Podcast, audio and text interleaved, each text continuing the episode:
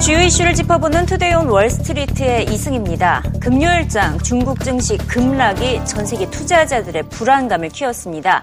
상하이 지수가 5.5% 하락 마감하면서 지난 8월 이후 최악의 장을 맞이했습니다. 장중에는 6% 넘게 빠졌는데요. 3개월 만에 최대 낙폭을 기록을 했습니다. 중국발 2차 쇼크가 올 것이라는 우려감이 커졌는데요. 그동안 상하이 증시 흐름이 어땠는지 살펴보도록 하겠습니다. 지난 6월부터 8월 까지 그리고 어, 이번 달까지의 흐름을 살펴볼 수가 있는 그래프입니다. 지난 6월부터 8월까지는 약세장을 연출했습니다. 거의 50% 가까이 빠졌었는데요. 6월에 5,166선 사상 최고치를 기록을 했다가 8월 말에 2,700, 2,900선까지 반토막이 난 바가 있습니다. 그래서 올 여름 중국 증시 약세로 인해서 중국 경기 둔화에 대한 우려감이 최대치에 달한 바가 있었죠. 이 같은 우려감을 덜어내기 위해서 중국 정부에서 온갖 정책과 부양책 등을 발표하면서 투심 달래기에 나섰습니다. 그때 이후부터 8월부터 이제 11월까지 어, 완만하게 시장이 회복되는 모습을 보였습니다. 25% 넘게 올랐는데요. 하지만 금요일장에서 다시 3,500선을 하회하면서 3,436선에서 마감을 한 것입니다. 특히 증권주가 가장 큰 타격을 받았습니다. 중국 당국이 증권사를 대상으로 내부 거래 혐의를 조사를 조사에 나섰기 때문인데요. 중국의 최대 규모 증권사인 시티증권, 세 번째 규모 증권사인 거신증권 등이 가장 큰 타격을 받았습니다. 아, 총 6개 주요 증권사들을 대상으로 내부자 거래와 파생상품 불법 투자를 조사하고 있는 것으로 파악됐습니다. 이 같은 소식에 시티과 거신주권의 주가는 가격 제한폭인 10%까지 떨어졌고요. 하이통 증권사의 주가도 홍콩 증시에서 거의 4% 가까이 하락했습니다. 전반적으로 이번 달 들어 서는 시틱증권의 주가가 15%, 하이통 16%, 거신이 21% 가까이 폭락하는 모습을 나타냈습니다. 전반적으로 증권주는 7.5%나 하락을 했는데요. 특히 이 가운데 시틱 증권을 겨냥한 정부의 칼날이 가장 날카롭습니다. 중국 증권업 협회는 지난 4월에서 9월까지 시틱 증권의 장외 자산 수합 거래 총액이 우리 돈으로 190조 원을 넘어섰다고 밝혔습니다. 7월에 중국 증시가 폭락을 했을 때 정부의, 정부가 경기 부양에 나선다는 계획을 미리 입술한 내부자 정보를 기반으로 파생 상품에 투자해서 불법적으로 수익을 올린 것이라는 의혹이 커지고 있습니다. 이에 대해 일단 시틱증권은 기술적 오류에 불과했다라고 반박을 하고 있지만 지금 조사를 받고 있는 상황이고요. 시틱증권 외에도 다른 증권사들 역시 정부가 증시 부양을 위해서 투자를 했던 자금 2천억 달러로 장외 파생 상품 거래를 했다는 혐의를 받고 있습니다. 6월에서 7월에 앞서 보셨다시피 폭락장이 형성이 됐었는데 중국 정부는 증권사들에게 매수를 해달라 그래서 주가 폭락을 막아달라 고 이렇게 요청을 한 바가 있었지만 막상 당시에 상당수의 증권사는 매수 대신 공모, 공매도를 했던 것으로 파악이 된 것입니다. 결국 중국 정부는 현재 증권사 임원들을 줄줄이 체포하고 조사를 하고 있습니다. 증권주 약세 조짐이 나타나기 시작했던 금요일장 초반 분위기부터 살펴봅니다. Uh, checking in on those brokerages uh, after we got uh, CITIC coming out with a notice saying that they received formal notice from the securities regulator. That's alongside that of Guosen Securities. Uh, they are under investigation for suspected violations of securities laws. Now, a number of brokerages are being targeted by the securities regulators, including that of Huatai, Huatong, Guangfa, and Founder. Uh, CITIC says operations continue as normal and they're going to be fully cooperating with the SCRC. This comes on the back of yesterday when we were talking about CITIC overstating their, the value of their OTC swaps in the amount of $166 billion. Uh, that doesn't affect their re- report card, uh, but uh, they're saying that it was an IT problem. CNBC는 금융당국의 개혁의 칼날은 더욱더 거세져서 증시에 미치는 영향은 더 심각할 것으로 내다봤습니다. 이에 대해 월스트리트 저널은 사이렌이 울리기 시작했다고 표현, 표현하기도 했는데요. 그만큼 현재 지금 중국 증시 분위기가 다시 암울해지고 있는 상황입니다. 지금 현재 후강통이 시행된 지 1년이 지났는데 외국인 자금 유입도 부진합니다. 상하이 증시 외국인 매매 총액이 1조 5,400억 위안인데 거의 우리 돈 278조 원에 달합니다. 하지만 여기서 순 매수액은 30%에 불과한 것으로 파악되고 있습니다. BNP 파리바는 아직 중국 증시, 특히 선전 진수에 거품이 껴있다고 진단을 했는데요. 중국 증시의 수익률이 전반적으로 부진하다고 진단했습니다. The Shenzhen market has been one of the areas where you've seen some of the biggest excesses, as you say. Some of the valuations have been the most extreme. I think there's a bit more of a tech bias on the Shenzhen market, and uh, certainly looks very richly valued. So I don't think we can say you know much more than that. You know, average PEs um, still certainly well north of 25. Um, this is a you know this is a still a pretty bubblicious market. Yeah, things are getting expensive in Shenzhen. Last time I was there, it was 30 renminbi for an hour-long massage. It's gone to over 100 now. You know, But you make a good point. You make a great point about global asset returns. I mean, when you when you look across a broad spectrum, I mean, the standout is what we were just saying. Basically, the dollar up to varying degrees, mostly against emerging market currencies, but also against um, the euro quite significantly. Within equity markets, there's only really two big standouts. That's that's that's Japan uh, and uh, and Europe, which is coming back on speculation that we're going to get more decisive action from the ECB uh, next week.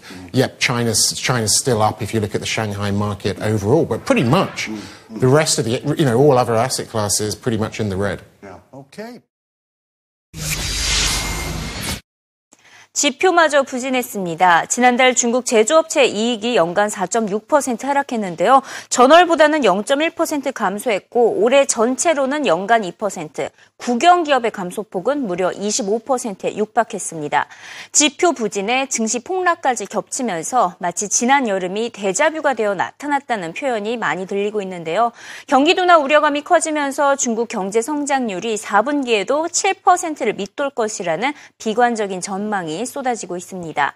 특히 달러와 강세 형상까지 부각되고 있어 인민은행의 추가 경기 부양도 제한적일 것이라는 진단인데요.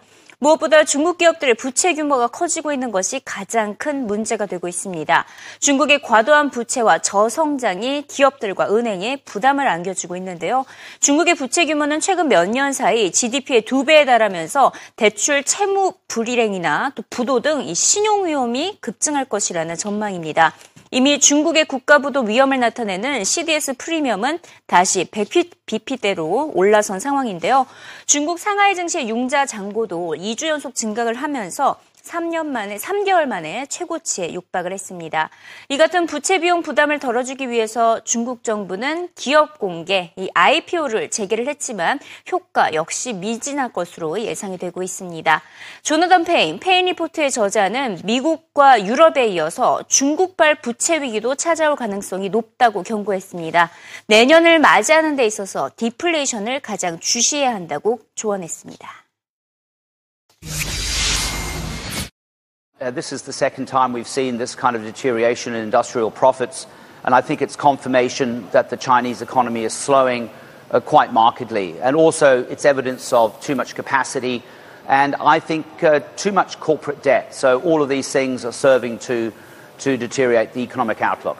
You say I've been doing a lot of work on, on this subject over the last several months. It's the, the main thing that's in my mind at this moment in time.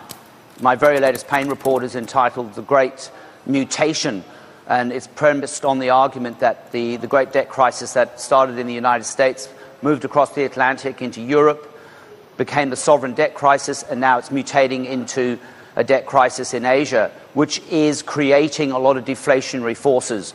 So I think the epicenter of the Asian excessive corporate debt story is indeed China, and it's something that we in the financial markets now have to be thinking very carefully about. Because as you say, we are seeing uh, deflation at the producer price level uh, in China. Currently, producer prices are declining at an annual rate of 5.9%. So, this is something that I think will become a, real key focus of the markets as we, uh, as we go into next year. Okay, John. 중국 경제에 대한 우려감이 불거지며 원자재에 대한 수요도 떨어질 것이라는 전망이 이어졌습니다. 이에 따라 리오틴토, BHP 빌리턴, 글렌코어, 앵글로 아메리칸 등 주요 원자재 업체들의 어, 주가도 약세를 보였는데요. 공장 기계를 판매하는 캐터필러의 주가도 타격을 받았습니다. 이에 같은 소식에 유가도 하락을 했는데요. 중국 성장률 둔화에 따른 원유 수입이 감소할 것이란 전망이 반영된 것입니다. UBS의 보고서에 따르면 70%에 달하는 철강 기업들의 3분기 이자 보상 비율은 한 배에도 못 미치는 것으로 나타났습니다. 원금 상환도 못하고 이자도 갚지 못할 정도라는 것을 시사하고 있는데요. 철강석 수요는 역대 최저를 기록하고 있는 반면 공급량은 계속 늘어나고 있는 추세입니다. Say winter's coming, so therefore um, purchasing slows down during the winter period just in terms of trying to transport the iron ore. We've also got all-time lows for steel as well, right. for billet prices. So it's all, all connected to each other at the end of the day, and basically steel production is slowing. What's held up China so far has been the fact that they've been able to export quite a bit of material this year. So even though there's been a slowdown in China, we've not seen the impact so much just because they've exported a lot, particularly across Asia, but also into Europe. Um, Brazil and Australia, we're now talking, they continue continuing to increase their supply into uh, China. That works partly because we've seen domestic concentrate production go down in China. Um, it's continuing to 2017. We've got Rio, BHP, FMG. We've also got Roy Hill coming on stream with another 55 million. So there's a, con- uh, you know, that continued increase in supply, yet demand is slowing down, means, means that it's a buyer's market. 앞서 전반적인 비관론을 살펴봤죠. 비관이 있다면 항상 낙관도 함께 존재를 하고 있습니다. 일각에서는 아직 실망할 때가 아니라는 진단을 내놓았습니다. 중국 정부의 추가 경기 부양책을 기대할 수 있기 때문인데요. 일단 다음 달 예정된 중국의 최대 경제 행사 경제 공작 회의에서 경기 부진을 해소하기 위한 부양책이 나올 것이라는 전망이 나오고 있습니다. 이에 따라 오히려 이번이 매수 타이밍이라는 진단도 들리고 있습니다. 또 성강통도 예정되어 있고 중국 A주 MSCI 지수 편입 가능성도 높습니다. 투자 전문 업체인 모틀리풀은 가계와 정부의 지출이 늘어나고 있다며 소비 중심의 경제 성장이 나타날 것으로 낙관했습니다. They have to try and find ways in which, in which they can get the private sector to drive that kind of growth. Okay. And they have to try and find ways in which they can get the, the, the consumers to spend money.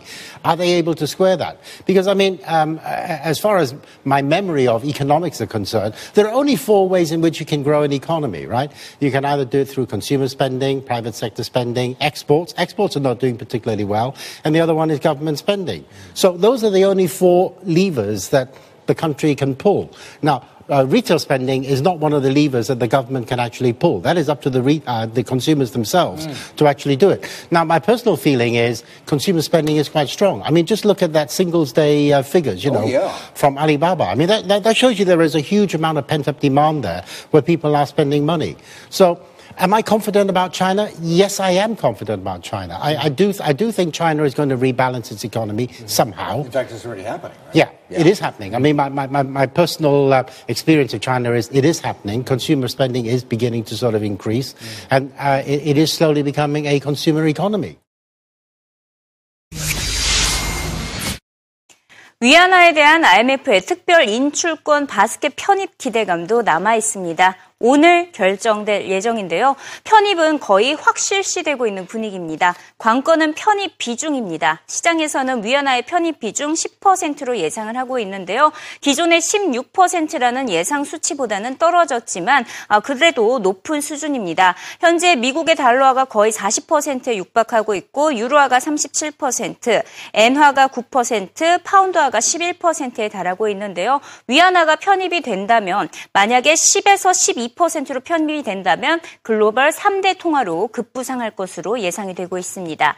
골드만삭스는 1조 달러에 달하는 돈이 중국의 채권 시장으로 흘러갈 수 있다고 전망했습니다.